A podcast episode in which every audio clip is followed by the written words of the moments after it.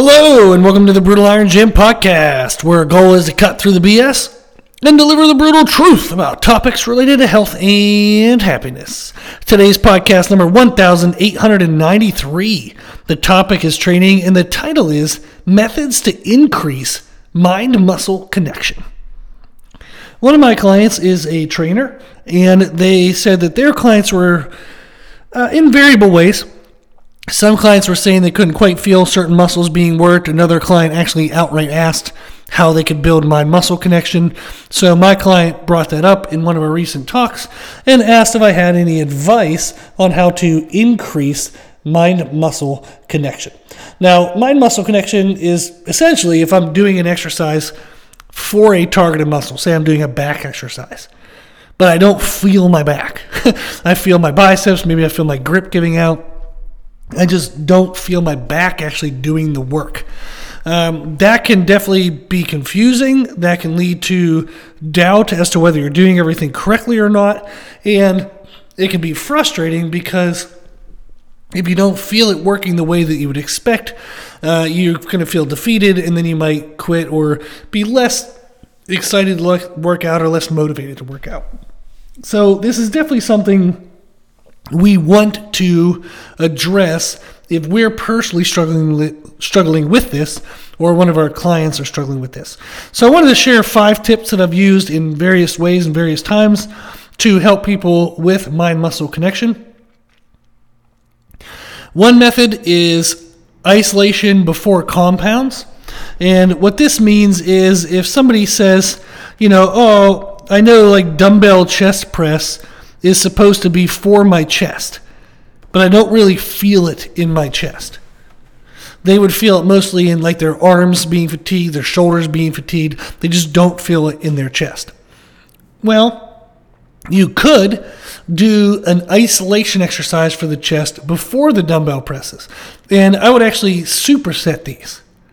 So I would do one exercise directly into the other exercise, not all the sets of the chest. Like, for example, I do a chip machine chest fly or dumbbell chest fly.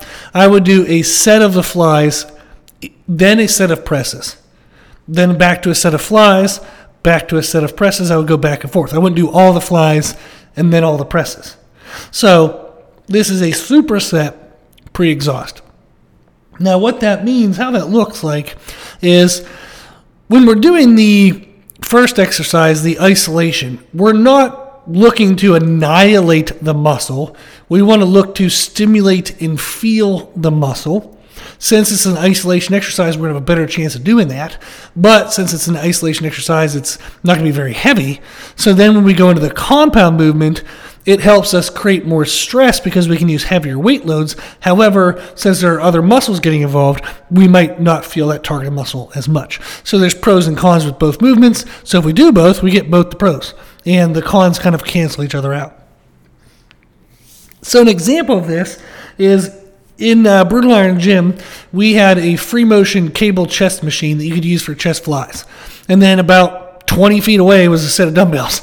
So it worked out really well that I could have clients do chest flies, get up, walk over. We take about 30 to 60 seconds in the transition, and then they do dumbbell chest presses. The flies, we are looking for good form and stopping one to two reps short of like any kind of technique breakdown. So you're going to like an, an 80 to 90% intensity. It's not all out, not the most you could do. You're stopping one to two reps short but it's enough that the chest could had to do some of the work, right? It had to do 80, 90% of the work, but it's enough to start to feel the chest, get a stretch in the chest, get some blood flow in the chest. And then when you go do the presses, the chest is sensitized from the first movement, and you have a better chance of feeling it in the second movement. A, a, a horrible analogy, but funny, is if I punched you in the shoulder and then had you do lateral raises, whichever shoulder I punched you in, you're probably still going to feel that while you're doing lateral raises.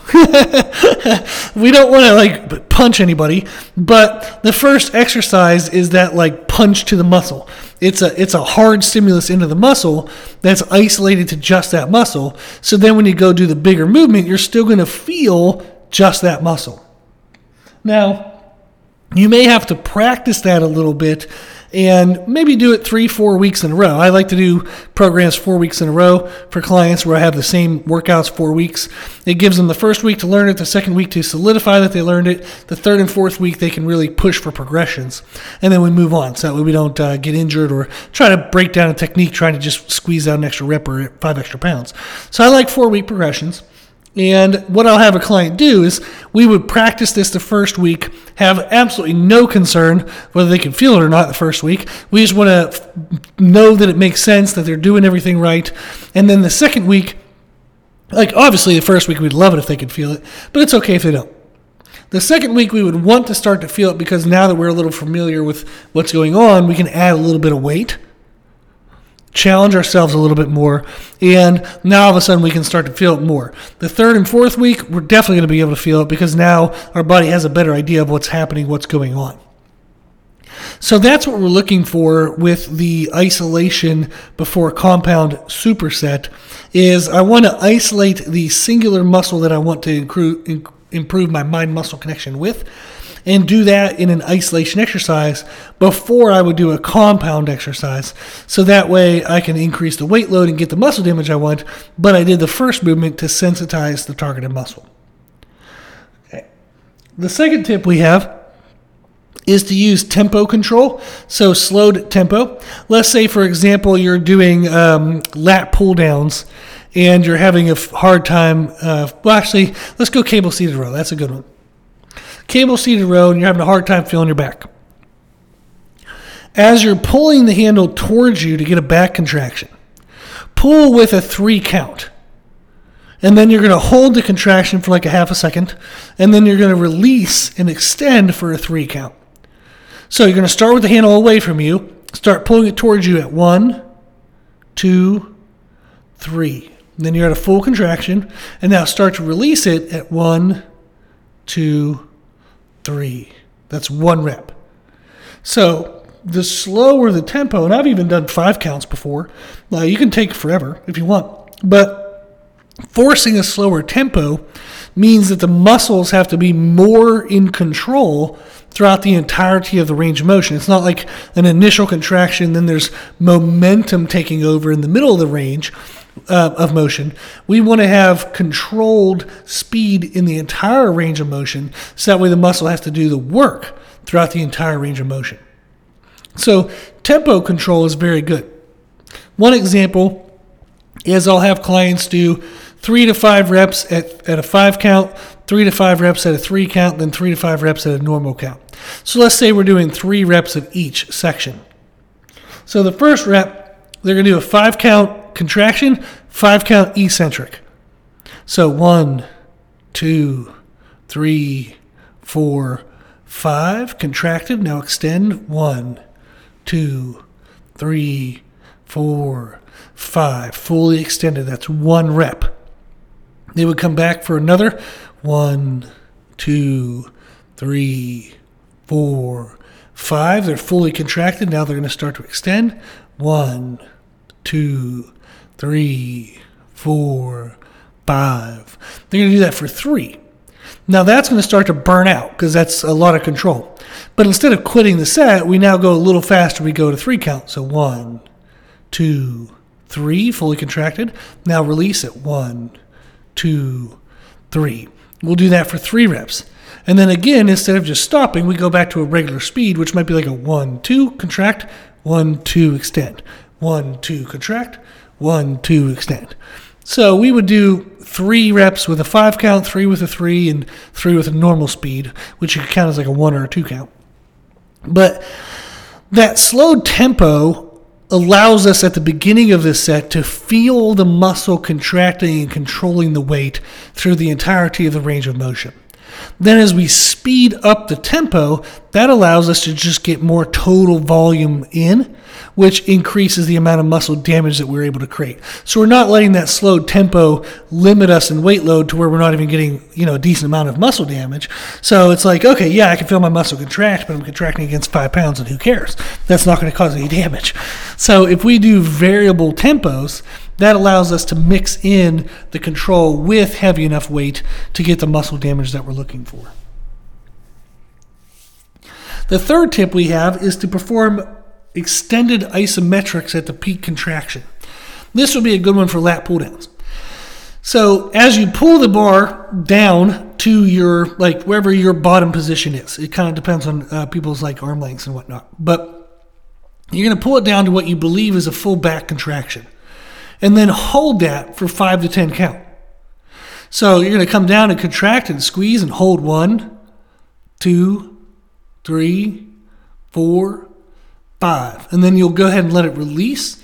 Then you come back down with a contraction and you hold the contraction. One, two, three, four, five. So if you're doing it this way, where we're not doing a slow tempo in the eccentric and concentric, the extension and contraction, but we're doing an extended time under the isometric hold, which is a peak contraction hold, that's going to increase the amount of weight load that you can use. So this push is actually a little more muscle damage. You're not going to get as much mind muscle connection as you would with a slow tempo, but you're still going to get some. But this blends in heavier weight load while trying to get in that mind muscle connection concept. So these would be great techniques to play with or progress to. So maybe the first four weeks of a program you do slow tempo, the next four weeks you do isometrics, and then the the fourth tip is overloaded eccentrics, and maybe you'll do that for four weeks. So the isometrics to hold at the peak contraction helps you because if you pull like a pull down, if you pull it down with your biceps, but you have to hold at the bottom, you can then play with, oh, okay, let me flex my back harder. And now all of a sudden you can feel your back holding more of the weight than your biceps holding the weight. Sometimes, in order to complete the contraction, we use a mixture of muscles available that it doesn't highlight the targeted muscle. So when you hold that isometric contraction, your body can then find the muscle that's supposed to be holding the weight, and then you get the eccentric, the extension, while that muscle's under full control. So, it's a way to improve the eccentric portion of the movement and get damage trying to hold the isometric. So you get the two components of the repetition perfect in the exact muscle you want. So isometrics is a great option. The fourth option we have is overloaded eccentrics, and this is essentially we do a, a an assisted contraction or a cheated contraction and you just do whatever the hell you have to do to get to the contraction, and then you over like you do it with a really heavy, heavy weight. Uh, Arnold Schwarzenegger did this with cheat curls. And this was a way for him to build his biceps. I'm not a big fan of doing that if you're unless you're an advanced lifter. So I'm not saying that as a suggestion for you to do it, but saying that people do this. so an overloaded eccentric, for example, might be you know lateral raises uh, you might use a little bit of leg drive to kind of throw the weight up to the top of a lateral raise, like out to your sides. And then you're going to try to slowly lower that weight down. You're going to try to control that weight down. So Arnold did it with uh, bicep curls. So he would push his hips forward a little bit as he would curl and throw his shoulders back a little bit, and that would cheat the, the weight up to the top. And then he would upright his body. He would he would bring his hips more underneath him. He would bring his chest forward, and then he would lower the, the bar down under that harder position in order to get the eccentric to feel even heavier. Another way of doing this would be is if we think of the concept of if I'm trying a barbell bench press and maybe the most I can bench is 225. Well, how about I put 235 on? I have a training partner or a trainer, and I unrack the bar. I try to slowly lower that down. Maybe it takes three to five seconds, and I can lower it to my chest. And then the trainer or the partner helps lift it back up to the top. So it's a partner assisted repetition. Now, I've done this on cable seated rows with clients all the time. It's a fantastic technique. Is maybe for a typical set of 10 reps, maybe they can do cable seated rows at 150 pounds. Well, we might put on 180 or 200, and I will help them pull the cable, the handle, to a peaked contraction, and then they're going to slowly extend for like 5 to 10 seconds. Once they're at full extension, I'll grab the cable or the handle, pull them back into the contraction position again, and when we do that, slow eccentric again.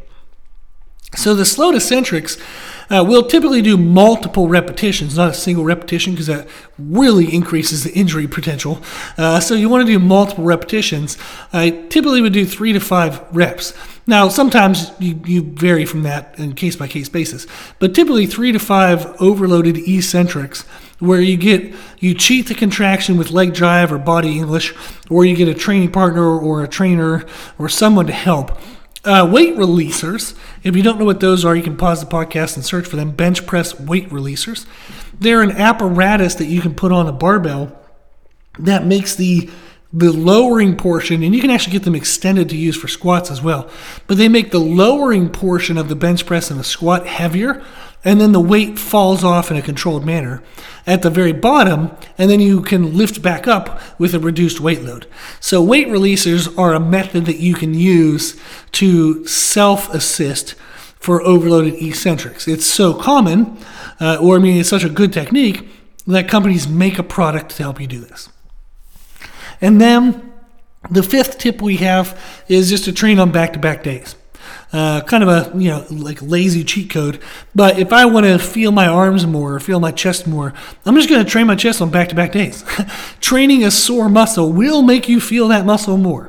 Now you do have to like select easier exercises, lighter weight loads. You have to do it in a safe manner. But training on back to back days can help you increase mind muscle connection because essentially you're training a sore muscle. That's going to make you much more aware of what that muscle is doing or not doing in that second workout. Again, just select exercises that are easier, more isolative movements, select higher time under tension, lighter weight loads, kind of work on like more of a pump feel to that workout rather than anything heavy. You might do heavy in the first workout, more of a pump style workout in the second workout. So I've done that before for people and it works really well. So those are five tips on how you can increase mind muscle connection is use isolations before compounds, do slowed tempo repetitions, do paused isometrics at the peak contraction, use overloaded eccentrics, and train on back to back days. Awesome. Okay, well, if you have any questions or you need anything, just shoot me an email at brutalirongym at gmail.com. If you like the podcast, please share the podcast. If you like the podcast, please consider donating to support the podcast, which you can do on our website. Also, if you like the information we share in the podcast, you can find more from us on our social media channels. You can find us and follow us on Instagram and YouTube under the name Brutal Iron Gym. As always, I hope this was helpful, and thank you for listening.